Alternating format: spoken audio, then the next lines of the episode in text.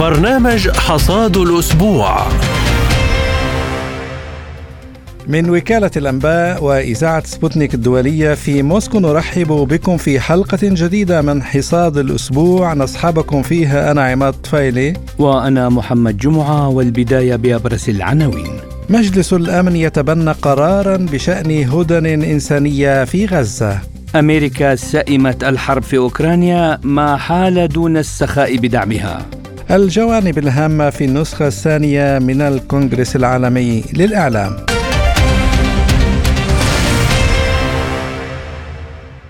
وإلى التفاصيل حيث تبنى مجلس الأمن الدولي بأغلبية 12 صوتا قرارا يدعو إلى هدنات وممرات إنسانية في قطاع غزة من أجل إجلاء المرضى والأطفال والمحتجزين من قطاع غزة. لكن القرار الذي صاغته مالطا امتنع ثلاثة أعضاء عن التصويت له وهم الولايات المتحدة والمملكة المتحدة وروسيا ورأت الأخيرة أنه يجب أن يضم فقرة ترمي إلى بلوغ وضع حد نهائي للنزاع. وقال فاسيلي نيبينزيا مندوب روسيا لدى الأمم المتحدة ندعو إلى هدنة إنسانية فورية طويلة تفضي إلى وقف القتال. وأضاف يقول أود أن أسأل زملائنا الأمريكيين الذين رفضوا أي شيء قد يشير إلى ضرورة وقف الأعمال العدائية هل هذا يعني أنكم تريدون أن تستمر الحرب في الشرق الأوسط إلى أجل غير مسمى؟ ووصف نيبينزيا المجلس بالجبل الذي تمخض فأنجب فأرا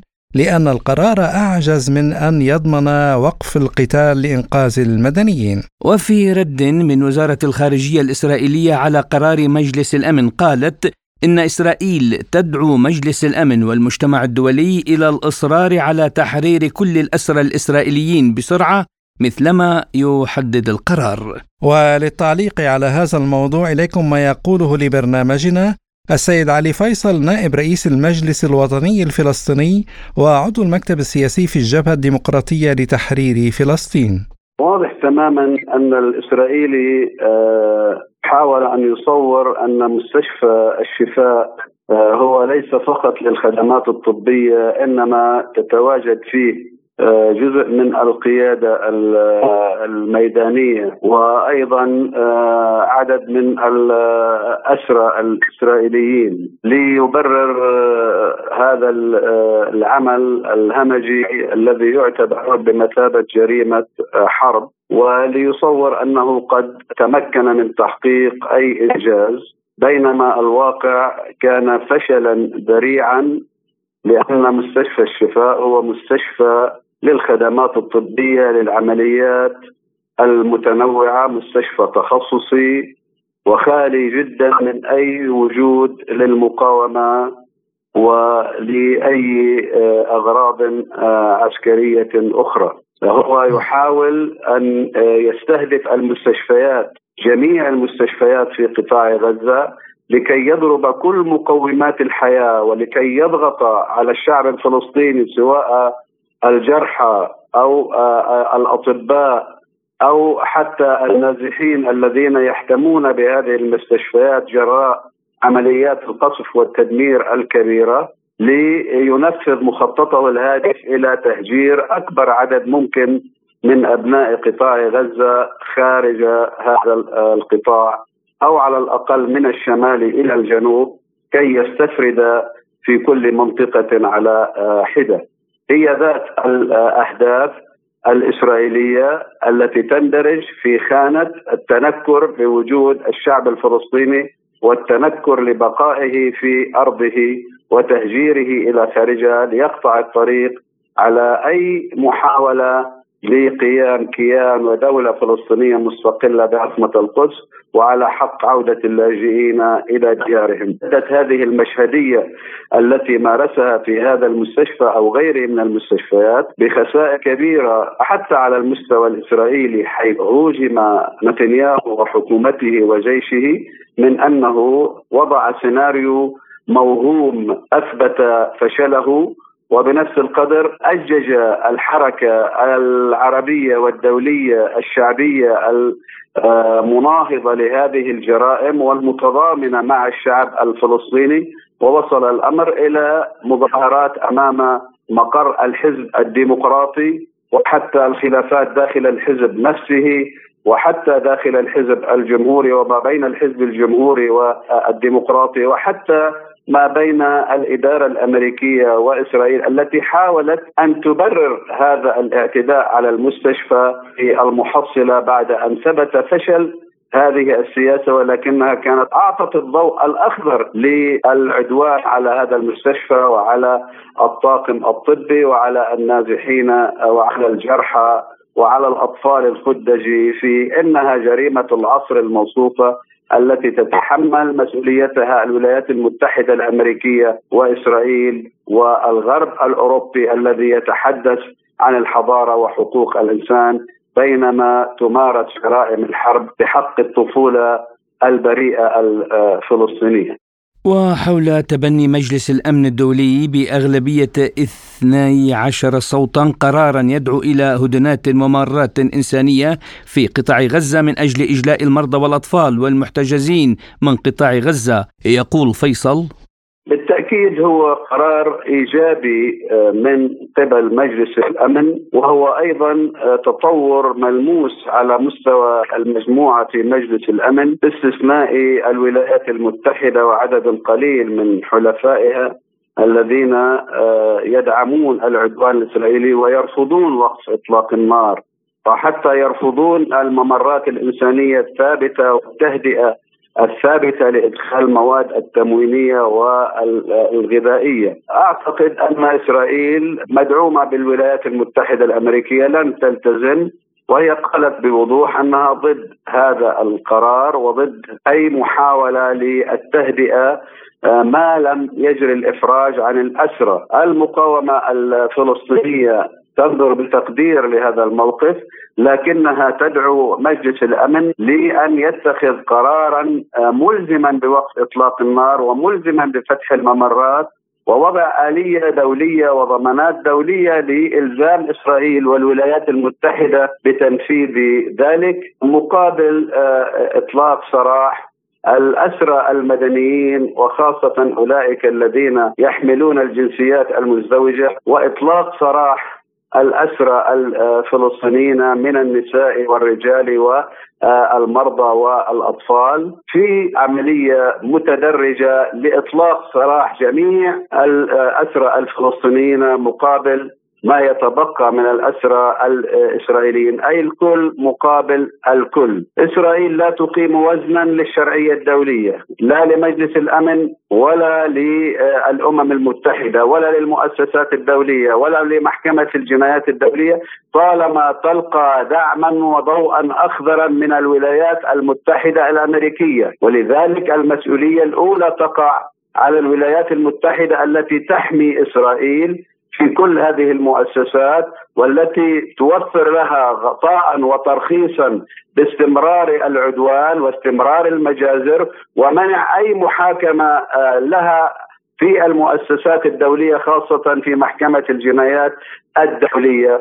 ولذلك نحن نقول أن الكلام الميدان وأن المقاومة ثابتة وتوقع خسائر كبيرة بالجيش الإسرائيلي ولن تمكنه من تحقيق أي إنجاز وحتى لو كان صوري هو يفشل حتى في السيناريوهات الإعلامية والسيناريوهات الهوليوديه الموهومة التي يحاول أن يسوقها في الرأي العام الإسرائيلي وعلى المستوى الدولي. ولكن سرعان ما يكتشف زيف هذه هذه المعلومات وزيف هذه الفبركات الإعلامية. لأنهم يعملون بمبدأ جوبز اكذب ثم اكذب ثم اكذب حتى لا يصدقك الناس في هذه المرحلة. وفعلا لا يصدقون اطلاقا.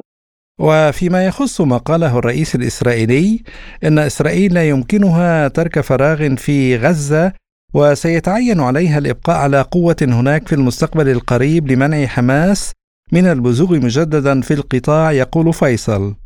هذه من ضمن السيناريوهات المرسومة والموهومة وكأنه قد احتل غزة وكأنه قد دمر كل المقاومة وكأنه أيضا دمر كل مقومات الصمود. فرض الاستسلام على شعبنا الفلسطيني جراء هذه المجازر وهذه الغارات وعمليات التدمير وارتكاب الحماقات الموصوفة جهارا نهارا في الفضائيات التي تصور وتنقل المشهدية التي قلبت العالم ضد إسرائيل وضد مجازرها، في هذا الوقت نحن نقول المقاومة صامدة قوية تحافظ على إمكانياتها على عنصرها البشري على قدرتها في إدارة ميدان المعركة ولديها تكتيكها الذي نجح فيه وأوقع خسائر كبيرة بالجيش الإسرائيلي. وهناك الشعب الفلسطيني المقاوم والحاضن المقاومة الثابتة المتمسكة والداعمة والحاضنة للمقاومة الفلسطينية والمواجهة لهذا الاعتداء. وإذا كانت إسرائيل قد تقدمت في بعض المواقع فإنها لن تستطيع أن تبقى فيها وقاومة ستقوم بدورها وواجبها في تصفية كل هذه الجيوب الإسرائيلية التي حققتها في هذا الميدان. ولكنها لا تشكل أي إنجاز عسكري، ما نحن بشأنه في هذا السياق نقول أننا أصحاب إرادة لن تنكسر لا بقرار من الرئيس الإسرائيلي ولا بقرار من جيشه ولا بقرار من الولايات المتحدة، دخلنا أكثر من شهر وعشرة أيام ونحن صامدون وحتى لو طال الوقت فشعبنا سعد لتقديم التضحيات ومقاومتنا جاهزة لمواجهة هذا الاعتداء ولإفشال كل أهدافه في الميدان أو حتى على المستوى السياسي أو حتى على المستوى المعنوي. هنا نحن نقول أن هذه السيناريوهات سرعان ما سيكتشف زيفها وما سيتمكن الشعب الفلسطيني من تمسكه بالمقاومه خيارا من ثبات المقاومة وإرادة المقاومة قائمة على الثبات على الصمود على المواجهة وإفشال هذا العدوان الأمريكي الإسرائيلي الغرب الأوروبي وأيضا الذي آه، يقوى بالتطبيع الذي رفع شعبنا البطاقة الحمراء في وجهه. السيناريو الذي يقول في اليوم الثاني بعد قطاع غزة هذا لن يراه الإسرائيلي. في اليوم الثاني هو وقف إطلاق النار هو فك الحصار هو إعلان الانتصار هو بقاء المقاومة وإمساك المقاومة بمقاليد الميدان وبالتالي نحن ندعو في هذا السياق كجبهة ديمقراطية إلى لقاء عاجل للأمناء العامين لفصائل المقاومة في إطار تشكيل وفد توافقي بمنظمه التحرير يشارك به الجميع دون استثناء.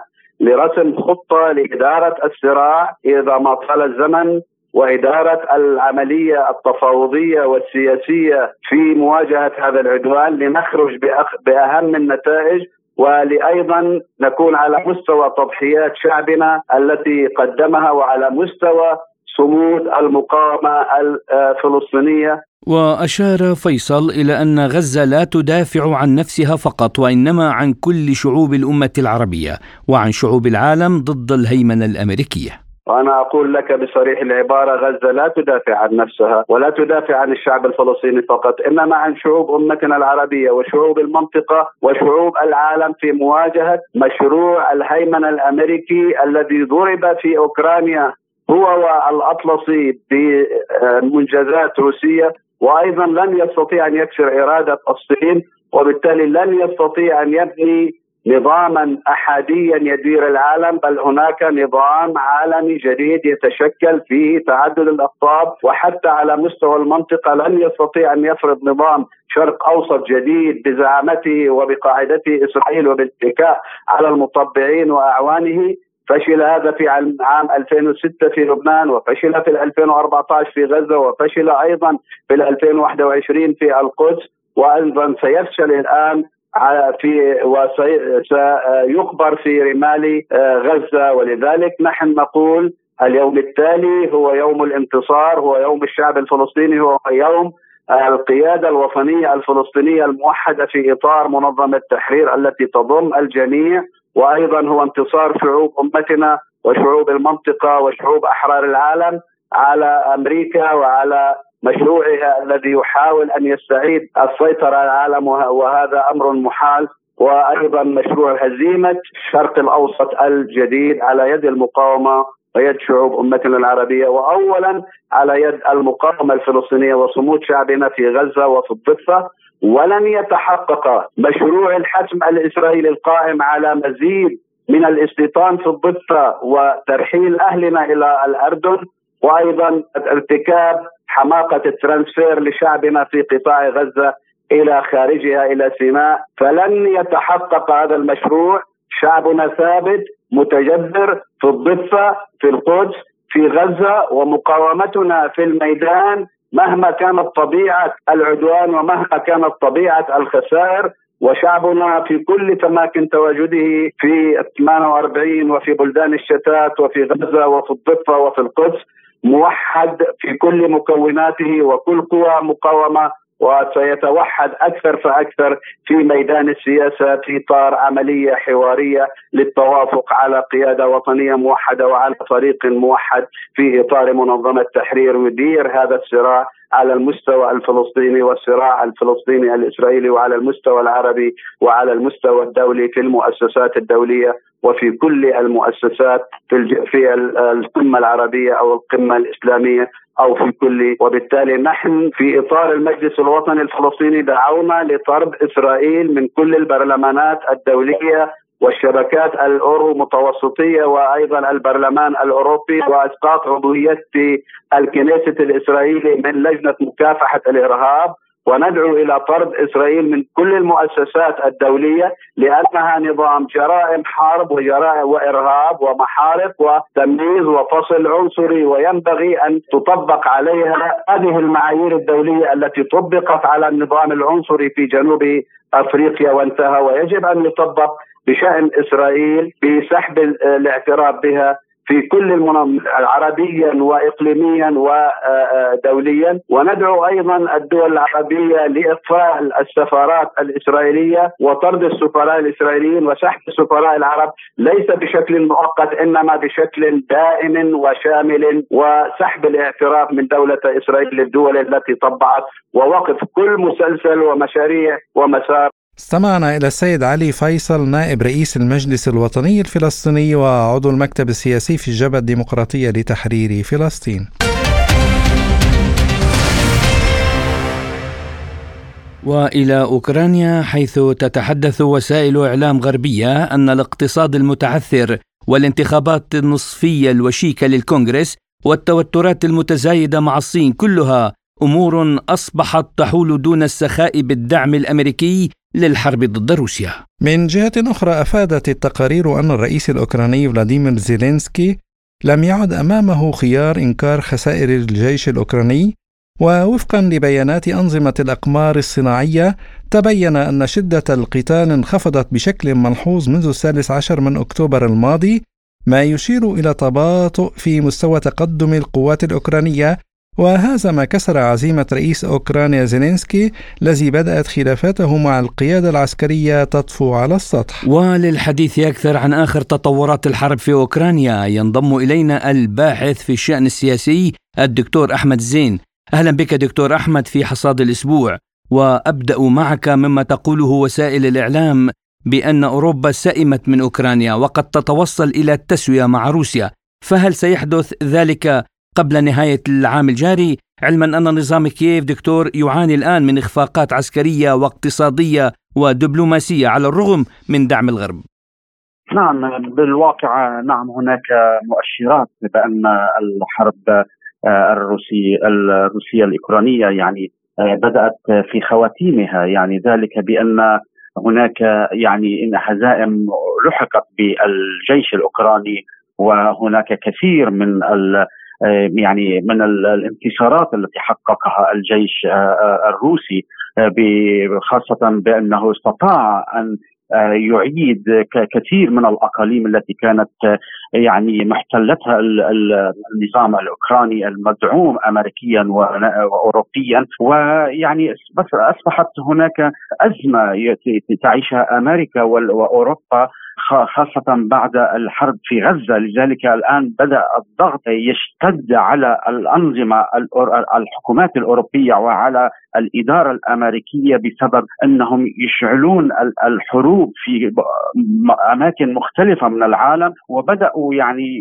هناك ضغوطات كبيرة من الرأي العام العالمي الذي بدأت بمسيرات كبيرة آه، في معظم العواصم الغربية المؤثرة في آه، أصحاب في أصحاب القرار. آه، لذلك بأن يضغطوا على حكوماتهم بوقوف هذه الحروب المتنقلة التي تقوم بها أمريكا وخاصه في الحرب الروسية الأوكرانية. وهناك يعني ضغوطات على من الشارع الأوروبي أيضا بأنهم هناك يعيشون تحت كاهل الضغوطات الاقتصادية والمعيشية التي تدفع بهم بالتمرد على حكوماتهم ومطالبتهم بإيجاد حلول آه، سلمية وإيقاف الحرب آه، في آه، في أوكرانيا خصوصا إن نظام كييف الآن يعاني من تبعات اقتصادية كبيرة جدا خصوصا بعد أن فقد مئات ومئات وألوف من المقاتلين وتدمير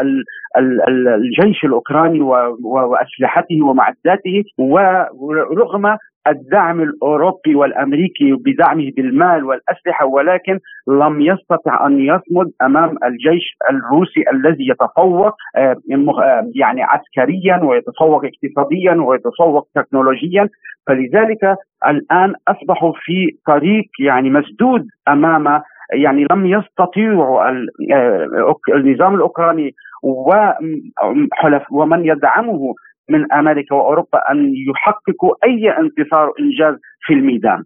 اعترف زيلينسكي بأن دبابات أبرامز لم تغير الوضع في ساحة المعركة فهل يمكن لهذه الحقيقة أن تجبر حلفاء نظام كييف على نقل أسلحة أكثر تدميرا إلى أوكرانيا لاستخدامها لشن هجمات على الأراضي الروسية؟ يعني هناك هذه تعتبر يعني من المهددة للأمن القومي الروسي والذي لن يسمح به ولا وسيحاول الجيش الروسي ومخابراته بال يعني استهداف لأي آه، مخازن أسلحة ولأي أسلحة جديدة يعني ينقلها حلف الناتو والجيش الأمريكي إلى أوكرانيا. وهناك تتبع من المخابرات الروسية التي أثبت يعني جدارته في آه، يعني علمه بكل تفاصيل الميدان والمعركة ومما يحاول أن يخطط له الإدارة الأمريكية والأنظمة الأوروبية. لذلك يعني هذه رغم كل أنه يعني يعني الأنظمة الغربية والامريكيه دعمت أوكرانيا بجميع الأسلحة المتوفرة لديهم يعني من دبابات ومن ومن يعني مسيرات وكل ولكن لم تستطع أن تغير من موازين القوى على الأرض ولم تستطع أن تحقق أي إنجاز رغم الذي اعلنوا عنه بالهجوم الأوكراني المضاد فكانت كلها يعني باءت بالفشل ولم يحققوا أي أي يعني آه، انتصار ميداني ولكن بالعكس إنهم آه، يعني منيوا بخسائر كبيرة جدا في العسكر وفي المعدات واستطاع الجيش الروسي أن يتقدم ولا زال يتقدم وقد يعني هو الآن يسيطر على أربع أقاليم روسية يعني أهلها يتكلمون اللغة الروسية وينتمون إلى روسيا ولذلك الآن هناك يعني محاولة ل يعني فرض شروط جديدة من روسيا على كيف يجب أن يكون الحل السياسي هو بانتزاع النظام النازي النازيين الجدد التي زرعتهم الإدارة الأمريكية في أوكرانيا وإقالة هذا المجرم زيلينسكي واستبداله أما بحكومة محايدة وأما بحكومة مواليه روسيه هذا هو الحل وإلا لن تسمح روسيا بأن يبقى هذا النظام الأوكراني الموالي للغرب يهدد الأمن القومي الروسي ويهدد أمن الروسي الجالية الروسية الموجودة في أوكرانيا. دكتور أحمد الخارجية الأمريكية تقول إن انضمام أوكرانيا إلى حلف شمال الأطلسي يهدد بجر الحلف والولايات المتحدة إلى النزاع. هل يمكننا أن نقول أن الولايات المتحدة من حيث المبدأ لا تريد أن ترى كيف بين أعضاء الحلف؟ اولا يعني كانت سبب يعني شراره المعركة هي استفزاز الأمريكي لروسيا بمحاوله إدخال اوكرانيا إلى حلف الناتو والتي كانت هناك اتفاقيات بين أمريكا وروسيا بعدم تمدد الحلف الناتو نحو الحدود الروسية. لأن ذلك يهدد الأمن القومي للروسي ولكن أمريكا ضربت بعرض الحائط كل الاتفاقيات وكل ال ال يعني ما كان متفق عليه بالنسبة إلى عدم يعني انجرار إلى مواجهة أو أو أو حرب بين روسيا وأوكرانيا ولكن أمريكا من تريد تسيد على العالم وتريد أن إضعاف روسيا واستنزافها مليون عسكريا لمعركتها التي تعتبرها الفاصلة بينها وبين الصين. لذلك تعتبر أن روسيا هي حليف للصين وهي تريد إضعافه قبل أن تتوجه إلى المعركة الكبرى الاقتصادية وال, وال... آه، يعني أو ربما العسكرية مع الصين التي يعتبره هو المنافس في آه، يعني القوة الصاعدة التي تنافس أمريكا وعلى القوة وعلى الاقتصاد وعلى الهيمنة. لذلك أمريكا تريد آه، الآن من يعني عدم ربما بعدما أن وصلت أن لم تستطيع أن تحقق أي من أهدافها بدأت بالتراجع وبدأت يعني تعتقد بأن آه، أوكرانيا أو محاولة أي دولة أخرى يعني على حدود روسيا لاعاده يعني فرضها بالقوة بقوة أو السلاح القوة العسكرية الروسية عفوا الأمريكية بأن يعني تفرض إرادتها على أوروبا. أصبح الآن في يعني خبر كان لأن الآن أمريكا متورطة في حروب كثيرة لا تستطيع ان أن تقاتل على جبهات مختلفة. فلذلك يعني إدخال أوكرانيا إلى حلف الناتو أصبح حلما لن يستطيع أمريكا تحقيقه وستبقى خارج حلف الناتو وهو ممكن أن تكون دولة محايدة وهي دوله يعني يعني ربما يعني في المستقبل تكون دولة آه، يعني موالية ربما آه، لروسيا بالكامل. إذا ما استطاعت روسيا فرض شروطها بإزالة هذا النظام الأوكراني المجرم يحاول الناتو الآن إنقاذ أوكرانيا من هجوم معاكس للقوات الروسية بالتهديد بحرب نووية فيما إذا ذهب الصراع إلى أبعد من ذلك هل ترى أن الناتو جاد بهذا التهديد؟ يعني أعتقد بأن الناتو لن يستطيع يعني يعني تفعيل هذا التهديد النووي لأن هو في مواجهة قوة روسيه نووية يتفوق عليه كثيرا من حيث القوة العسكرية والاستخباراتية وما شاهدناه في المعارك في أوكرانيا كيف استطاع أن يحقق انتصارات تلو الانتصارات الجيش الروسي، لذلك هم يعرفون قدرة هذه الدولة وعندها عمق استراتيجي في محور يعني محور الشرقي هي هي لها حلفاء في في الصين وإيران ودول مختلفة كثيرا فنزويلا البرازيل. لذلك لا يستطيعون لذلك سينشق العالم سيكون انقسام عمودي في في هذا الصراع الدولي وسيكون هناك حلفين وهذا ما يؤدي إلى حرب عالمية ثالثة. وأكثر المتضررين من الحرب هذه إذا كانت إقليمية أوروبية أو كانت عالمية المتضرر الأكثر هو أوروبا لأن أوروبا ستدمر وهي ستكون يعني الخاسر الأكبر من هذه المواجهة لأن المحور الشرقي يتفوق عليها كثيرا إن كان من القوة العسكرية أو القوة الاقتصادية أو القوة النووية. الباحث في الشأن السياسي الدكتور أحمد زين كنت معنا ضيفا عزيزا في حصاد الأسبوع. شكرا لكم.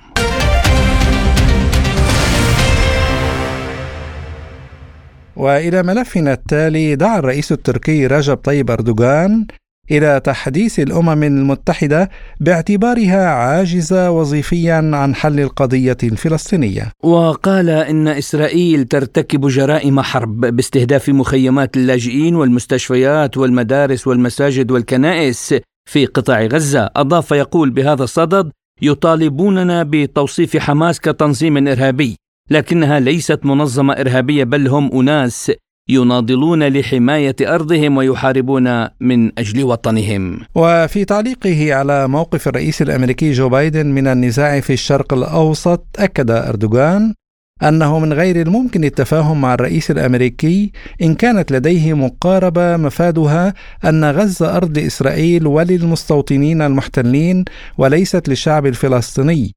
وتابع أن الغرب يراقب هذه الوحشية من المدرجات ولا يمكن ترك مستقبل العالم وحياة شعوبه تحت رحمة خمسة دول ومن جانب آخر صرح الأمين العام للأمم المتحدة أنطونيو غوتيريش بأن السيناريو الأكثر تفضيلا لقطاع غزة هو عودته إلى سيطرة السلطة الوطنية الفلسطينية. عن دعوة الرئيس التركي رجب طيب أردوغان لإعادة إصلاح جدي لجعل منظمة الأمم المتحدة أكثر وظيفية قال الخبير في الشأن التركي الدكتور فراس رضوان أوغلو لسبوتنيك. الحقيقة أن الرئيس رجب طيب أردوغان لديه رؤية في مسألة منظمة الأمم المتحدة وفعاليتها ووظيفتها وتوظيفها في نفس الوقت وهو كان يطالب منذ فترة لا بأس بها بأن العالم هو أكبر من خمسة بمعنى أن فقط أن تكون هناك خمسة دول في مجلس الأمن لإقرار قرار المتعلق في العالم كله يعتبره أنه قليل ويجب أن يكون ويتسع إلى أكثر. ولديه رؤية سياسية في هذا وربما طرحها في عدة مجالات واجتماعات سياسية وحتى كتابا أظن صدر له في هذا الأمر، أيضا هناك انتقاد توظيف بعض القرارات للأمم المتحدة بما يخدم المصالح الدول معينة، مثلا ما يحصل اليوم في غزة وفي فلسطين بشكل عام هي أراضي تحت الاحتلال والكل العالم اعترف بذلك لكن إسرائيل تقوم وكأنها يعني الدولة اعتدي عليها وهي ليست دولة احتلال وكأن هؤلاء الفلسطينيين ليست لديهم أرض ليست لديهم يعني حقوق. وهذه الحقوق موفقة في الأمم المتحدة وموفقة عند جميع دول العالم حتى إسرائيل تعترف أنها دولة احتلال بمعنى أو بآخر ولكن الولايات المتحدة الأمريكية تعترف بذلك وهي الداعم الأكبر لها. ولاحظ الآن أن الولايات المتحدة الأمريكية أوقفت كل شيء يتعلق في إيقاف هذه الحرب التي تقوم بها إسرائيل على قطاع غزة من قتل المدنيين وأبرياء حقيقة وحرق كل شيء. وطبعا هناك يعني خلفها هذه الدول التي تساندها مثل كندا، استراليا، بريطانيا وبعض الدول في الحلف الذي تقوده الولايات المتحدة الأمريكية حتى أن تواجدها في سوريا في العراق أفغانستان بعد يعني قبل خروجها. كله بقرارات أمريكية وليست قرارات تتبع للأمم المتحدة. هناك كثير حقيقة من المشاكل التي تتعلق في هذا الأمر. لذلك الرئيس أردوغان يعتبر أن إذا استمرت هذه القضية سيؤثر كثيرا على دول كبيرة يعني تركيا كدولة كبيرة مؤثرة في الشرق الأوسط إيران نفس الشيء. وعن دور المنظمات الدولية في حل الأزمات الإنسانية والصراعات يقول الدكتور فراس رضوان أوغلو لبرنامجنا. الحقيقة أنا ما أراه أن بالنسبة للمؤسسات الغربية أو المنظمات الدولية التي أسسها دول الغرب هي منظمات جيدة فاعلة. لا يمكن أن نقول أنها غير فاعلة وأحيانا تتكلم بشكل مقبول وحيادي.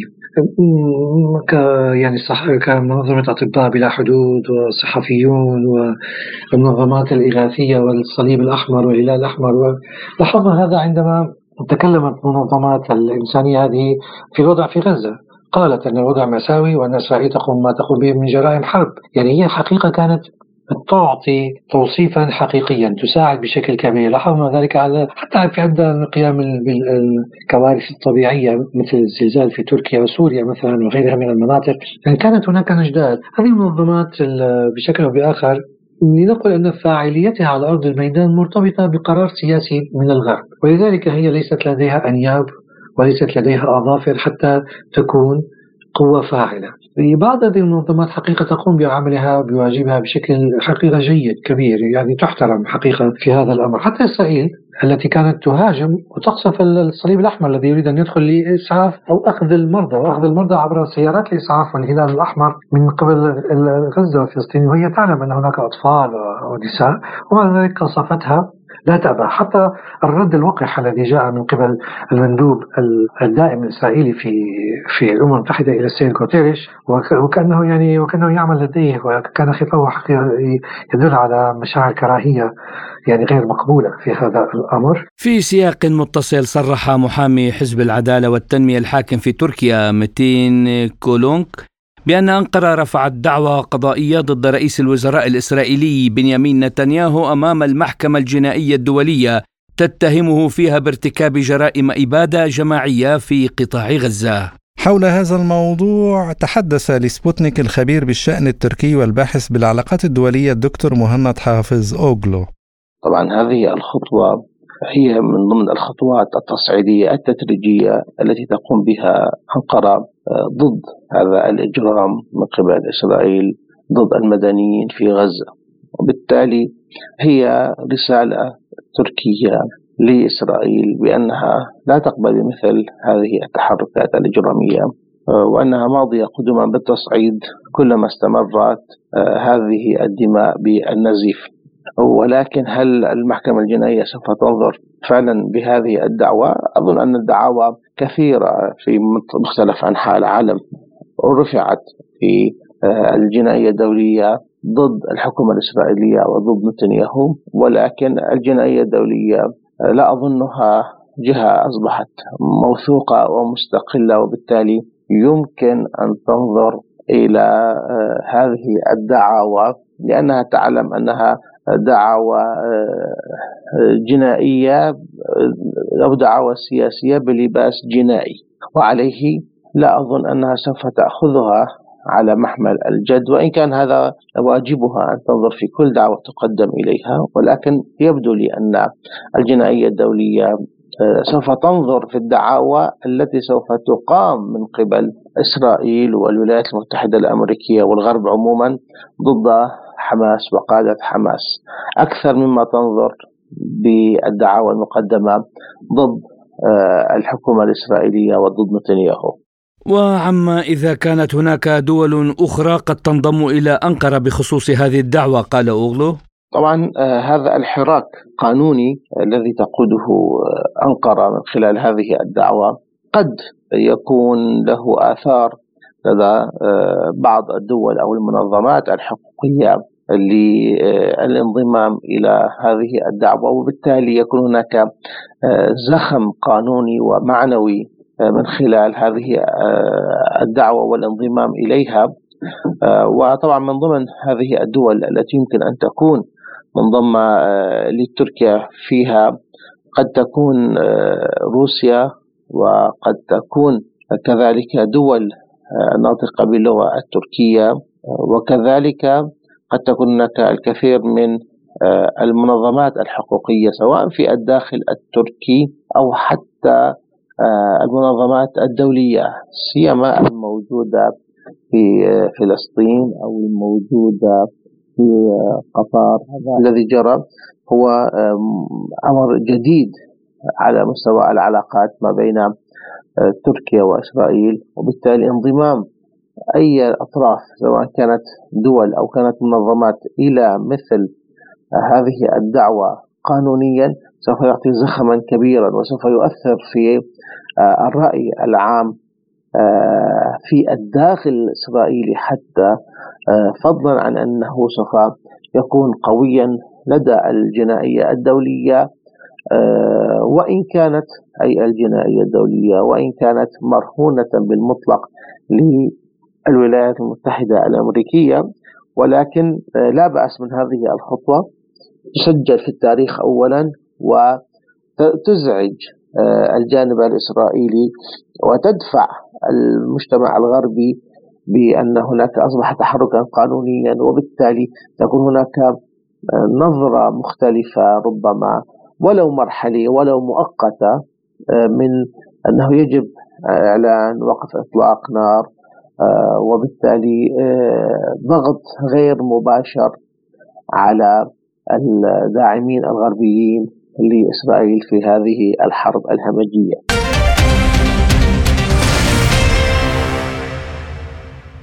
وإلى ليبيا حيث صرح المتحدث باسم مجلس النواب الليبي عبد الله بليحق أن المجلس اقر بالاجماع قانون تجريم التطبيع مع إسرائيل.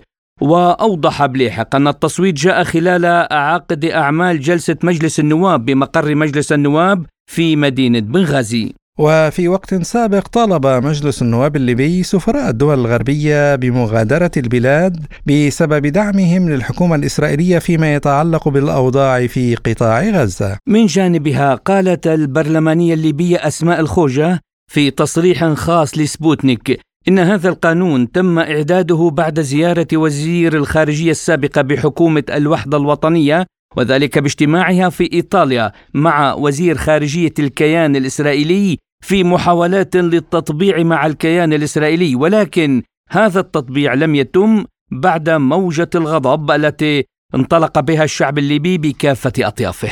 حول هذا الموضوع قال المختص بالشؤون الاستراتيجية الدكتور محمود إسماعيل الرملي لبرنامجنا. بداية ما جرى ويجري حقيقة فيما يتعلق بفلسطين وبغزة تحديدا. حقيقة جريمة في غاية الفظاعة. لم ينتبه المجتمع الدولي لأثارها السلبية والواقع العملي أن الليبيون بشكل حقيقي صفا واحدا لا يمكنهم بأي حال من الأحوال القبول بهذه الجرائم. وكل الدول التي هي تنتمي إلى القانون الدولي والعدالة والإنسانية يجب ألا ترضى بالجرائم والفظائع التي ترتكب في غزة والتي ترتكب ضد الفلسطينيين والتي ليست وليدة اللحظة وإنما بناء على تراكمات من زاوية وبناء أيضا على زاوية ثانية دعم غربي لا محدود لكن من زاوية للدول العربية وللإسلامية حقيقة رصيد كبير وكبير جدا وقادرة على الحد من هذه الفظاعات التي ترتكب إذا وحدت كلمتها واتخذت إجراءات كما هو الإجراءات الليبية في مقاطعة الكيان الإسرائيلي وفرض مقاطعة ومنع التطبيع وتجريمة وهو أمر حقيقة مهم ومهم جدا من أجل الحد من هذه الجرائر والجرائم. لكن للأسف إلى الآن لم يتم العمل على آه، العمل على توظيف هذا هذه الصلاحيات والإمكانيات العربية لم توظف والإسلامية أيضا لم توظف بالشكل الصحيح بحيث يتم وضع حد للتصرفات العنجهية الخارجة عن القانون والتي تقوم بها إسرائيل ومن ساندها من دول. وبدون شك فإن هذا القرار سيؤدي أيضا أو قرار ما يتعلق بمنع التطبيع وتجريمه هذا سيعني أيضا رسالة واضحة مؤداها عدم إمكانية تمدد المطبعين وإمكانية تغلغلهم إلى الشمال الأفريقي ابتداء من ليبيا الثانية فشل مشروع التطبيع مع الأنظمة لأن الشعوب ترفض ذلك جملة وتفصيلا. والزاوية الثالثة أيضا أن هذه رسالة إلى أن الذين طبعوا لن يستفيدوا وأن شعوبهم ضدهم وأن عليهم أن يراجعوا إجراءاتهم وقراراتهم فهي قرارات معيبة بالمطلق. وحول إمكانية أن تحذو دول عربية وإسلامية حذو ليبيا في إقرار قانون يجرم التطبيع مع إسرائيل قال الرملي. وفي تقديري أن على الدول العربية والإسلامية في اجتماعاتها المتعددة وحتى بدون اجتماعات أن تشكل لجان لدراسة ما هي القرارات التي تتخذ تدريجيا من أجل العمل على منع تغول بداية ال ال ال الإسرائيليون الذين اجتاحوا غزة والذين قتلوا من قتلوا. نحن نتكلم على أكثر من 11 ألف قتيل وشهيد في جراء هذا العدوان. ونتكلم على شعب اغتصبت أرضه. ونتكلم على دول تحالفت معه. ونتكلم على مصالح متناقضة. مصالح لدول ترأسها الولايات المتحدة الأمريكية باحثة وراء مصالحها غير عابئة بحقوق الإنسان إلا في بعض الأماكن عندما تهمه هذه لن تستطيع إسرائيل مواصلة عدوانها الهمجي على غزة وعلى الشعب الفلسطيني في حالة اتخذت الدول العربية والإسلامية مواقف واضحة من منع التطبيع ومقاطعة إسرائيل بل ومقاطعة الدول الداعمة إلى إسرائيل أي أن هناك إمكانيات يجب أن توظف لصالح القضايا العربية ولصالح فلسطين ولصالح إيقاف هذا الغزو وهذه البربرية التي تمارسها إسرائيل بالعدوان على غزة وعلى شعب غزة وأطفالها. نحن نتكلم على 11 ألفا. أي أن الإشكالية عميقة وكبيرة وكبيرة جدا ويجب أن يدرك الجميع بأن إشكالياتها لن تستمر هكذا فالشعوب العربية يقظة ولكن الأنظمة تظل حقيقة حبيسة أدراجها ولا تستطيع اتخاذ قرارات تليق بحجم التضحية وواقع عملي أنه يجب أن تكون القرارات قوية وقادرة على أن تخرج من الدائرة الأولى من أجل أن يكون هناك مستقبل للأمة العربية.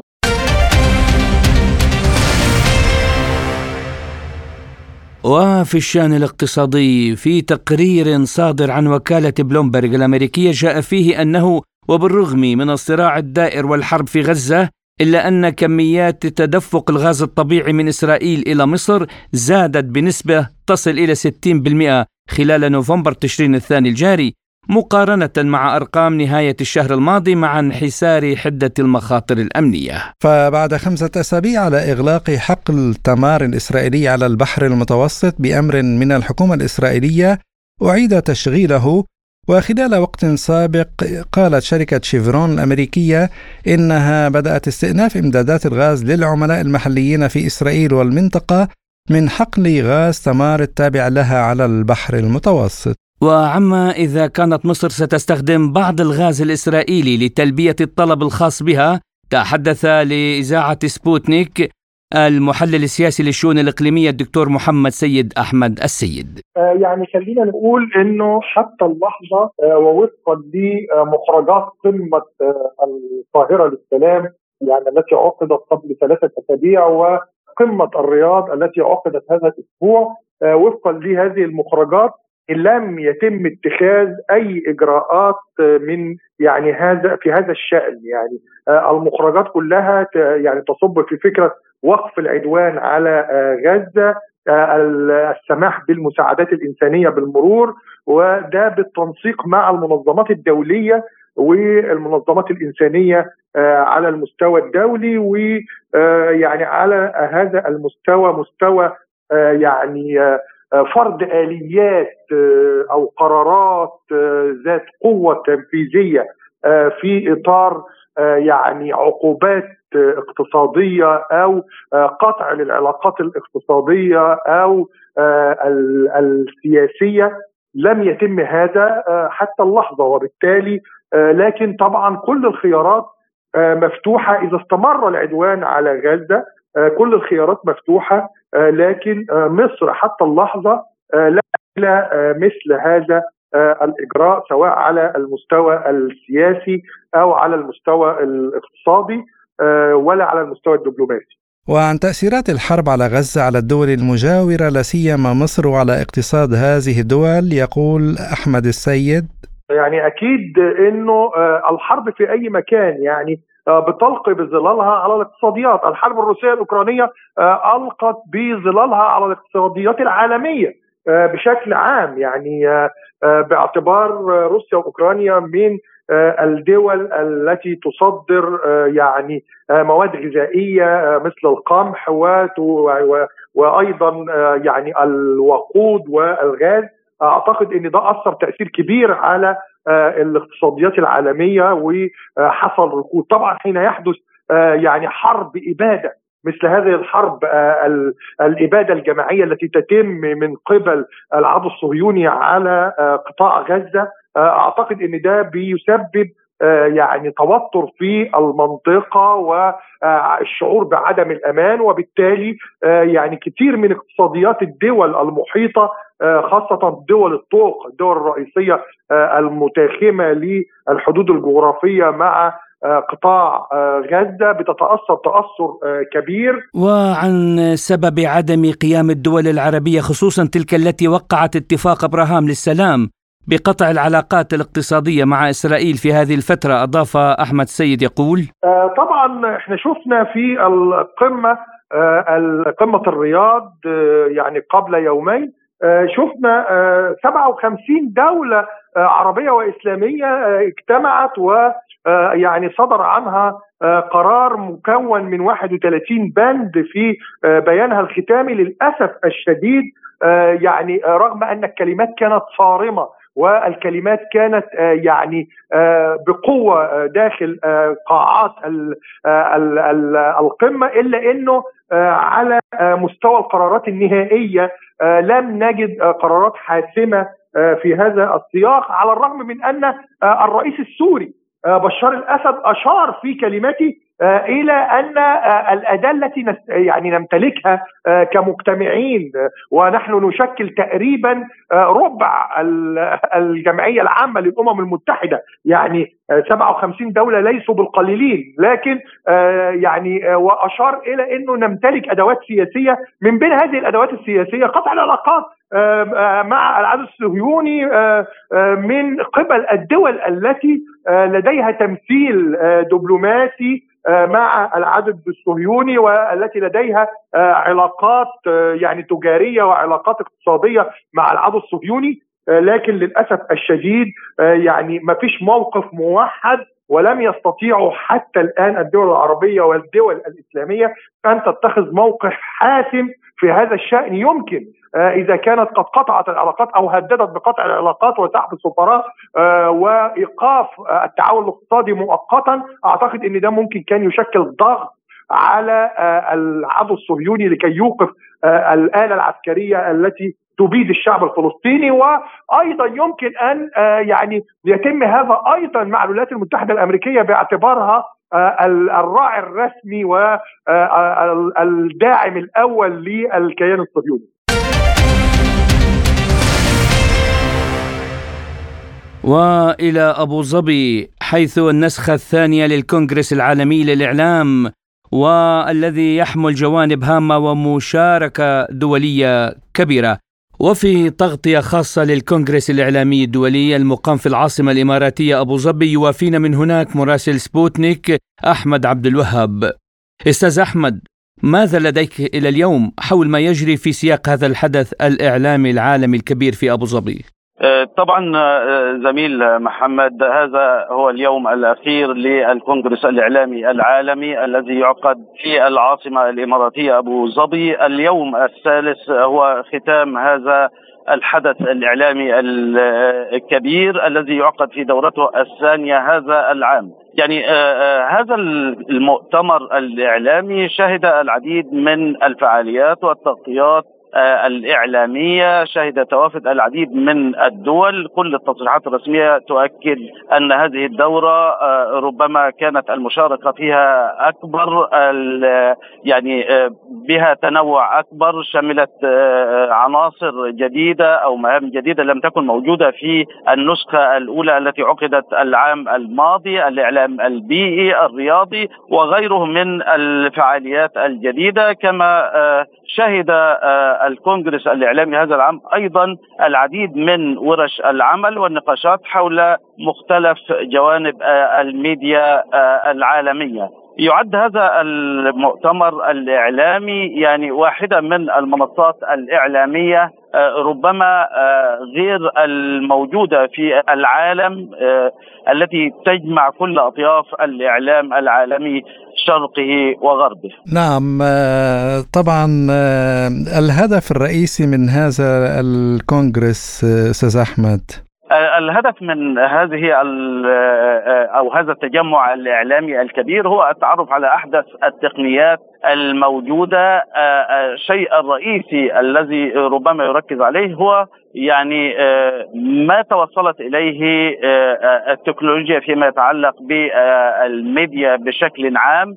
الذكاء الاصطناعي هو رقم واحد في هذا الملتقى الإعلامي الكبير. هناك الشركات العديد من الشركات تعرض أحدث ما لديها من تقنيات في مجال الميديا هناك تعاقدات تجري بين وسائل الإعلام هناك تعرف على كل مستجدات أو أو كل التقنيات وكل الأفكار الجديدة فيما يتعلق بالميديا والعملية الإعلامية بشكل عام. نعم شكرا جزيلا من أبو ظبي وفانا بتغطية خاصة لفعاليات الكونغرس الإعلامي الدولي مراسل سبوتنيك أحمد عبد الوهاب.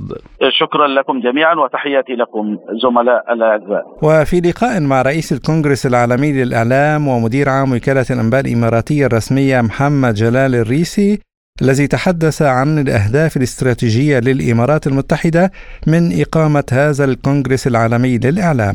أولا طبعا آه، الكونغرس العالمي للإعلام في منطقة أو في دولة الحمد لله لها علاقات متوازنة مع العالم وهي تعتبر نقطة تواصل ما بين الشرق والغرب والشمال والجنوب وفيها أيضا مزايا كثيرة. اليوم لو نشاهد آه، على مستوى الإعلام العالمي. أكثر دولة تجمع أكثر مؤسسات إعلامية دولية هي دولة الإمارات، عندنا المدينة الإعلامية الكبيرة 2454 في أبو ظبي، عندنا كذلك مدينة إعلامية كبيرة وقائمة من 20 يمكن أو أكثر سنة آه، في دبي. وكذلك هناك عندنا مدينة إعلامية ثانية أو ثالثة عفوا في شمس في الشارقة. وأيضا في بعض الإمارات الأخرى المدن الإعلامية في المناطق الحرة موجودة وتواجد الإعلام كبير جدا. فلما كنا ندرس موضوع الكونغرس العالمي للإعلام إنه كيف ممكن يكون مكان مناسب لاجتماع الناس شفنا أن في مزايا كثيرة موجودة وفي نوع من الفراغ لمثل هذه الأنشطة اللي تجمع العالم مع بعض البعض. آه، في حدث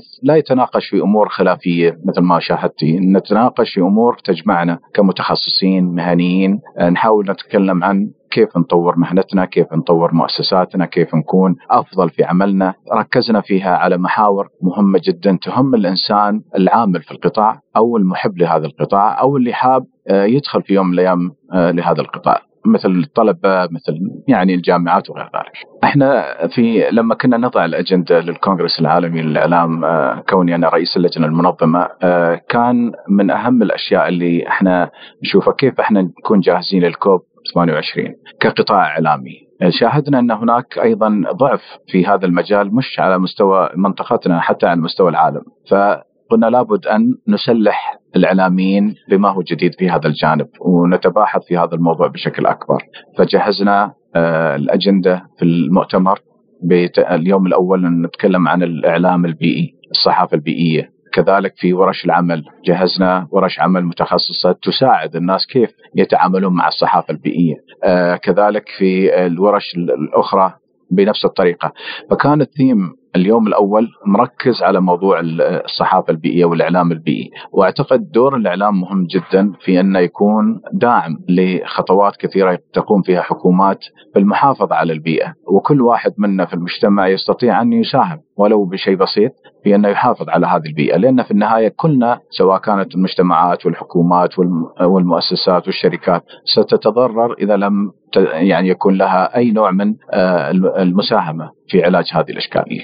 كما أشاد المستشار المشرف على العلاقات العامة بوكالة الأنباء السعودية أحمد مطعم بالنسخة الثانية من الكونغرس العالمي للإعلام المنعقده في العاصمة الإماراتية أبو ظبي حيث قال بهذا الصدد خالد أحمد مطعم الجيد إن النسخة الثانية كانت نسخة مطورة إلى درجة كبيرة جدا آه، فتحت آفاق، فتحت آفاق كبيرة لاطلاع الناس أو العارضين أو المشاركين على التحولات في آه، أدوات الإعلام والإعلام آه، بشكل عام. ما حدث في هذا المنتدى أو يعني وجود هذا المنتدى أو كان حدث استثنائي أنا أعتبره بدون مجاملة ولا أجامل أحد كان رائع جدا يعني إنك تجمع العالم كله وتجيبها في, في هذه البقعة من دول الخليج ويجتمعون في هذا المكان وبهذا التطور وبهذا الرتم العالي جدا هذا إنجاز مسبوق غير مسبوق عفوا.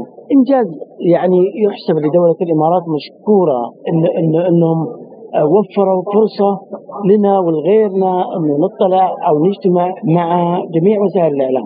فيما شفت في في النسخة هذه كما النسخة السابقة أنه يجتمع لك أكثر من 1200 أو أكثر من الكيانات الإعلامية. مكنتنا نعمل شراكات مكنتنا نتناقل خبرات مكنتنا أن آه، نشوف الجديد في عالم الإعلام. وأنا أصر على أنه الإعلام لا يتطور بس كإعلام. لكن يتطور كأدوات أصبح التواصل يعني إحنا ما أدري فين بعد فترة بنوصل من الإعلام، ليه؟ لأن ادواتها تطورت سواء على المستوى التقني، على المستوى التنظيمي، على على كافة المستويات، هذا أعطانا فرصة كبيرة جدا يعني المنتج كان رائع جدا، أشكر حكومه الإمارات إنهم اتاحوا لي الفرصه وأنا كنت من السعيدين إني أشارك في النسخة الأولى، النسخة الثانية. تكون هي يعني عملت آه، مقارنة وجدت إنه في فرق كبير وجميل آه، بين النسختين. يعني التطور التقني آه، يعتبر أداة. من ادوات الاعلام، الآن حضرتك تسوي مثلا تعمل معي لقاء جوال، أول ما كان فيه الكلام التطور التقني أختلف تماما يعني. ساعدك على أنك توصل رسالتك. أي حال من الأحوال سواء على أي مستويات أنا ما بتكلم عن هذا. لكن هذا التطور التقني يعني التطور في في في الأدوات كلها أدوات اللي إحنا قاعدين نستخدمها. وتعرف أنت درسنا في الإعلام إنه متلقي ووسيلة ورسالة وهي مو لا زالت موجودة. الآن هذا التوجه شوف على يعني من نشأة الإعلام اللي هو اللي نسميه ال mass communication mass communication أنا درسته في الجامعة قبل 40 سنة لا زال موجود. اللي هو الآن تواصل. اسمه ال mass communication هو اللي آه، آه، هو التواصل الجماهيري. اللي هو المصطلح هذا هو التواصل أو الاتصال الجماهيري. هذا اللي الآن يحصل في وسائل التواصل الاجتماعي. هو التواصل الجماهيري إلى هنا تنتهي حلقة اليوم من حصاد الأسبوع. شكرا لكم وإلى اللقاء. إلى اللقاء.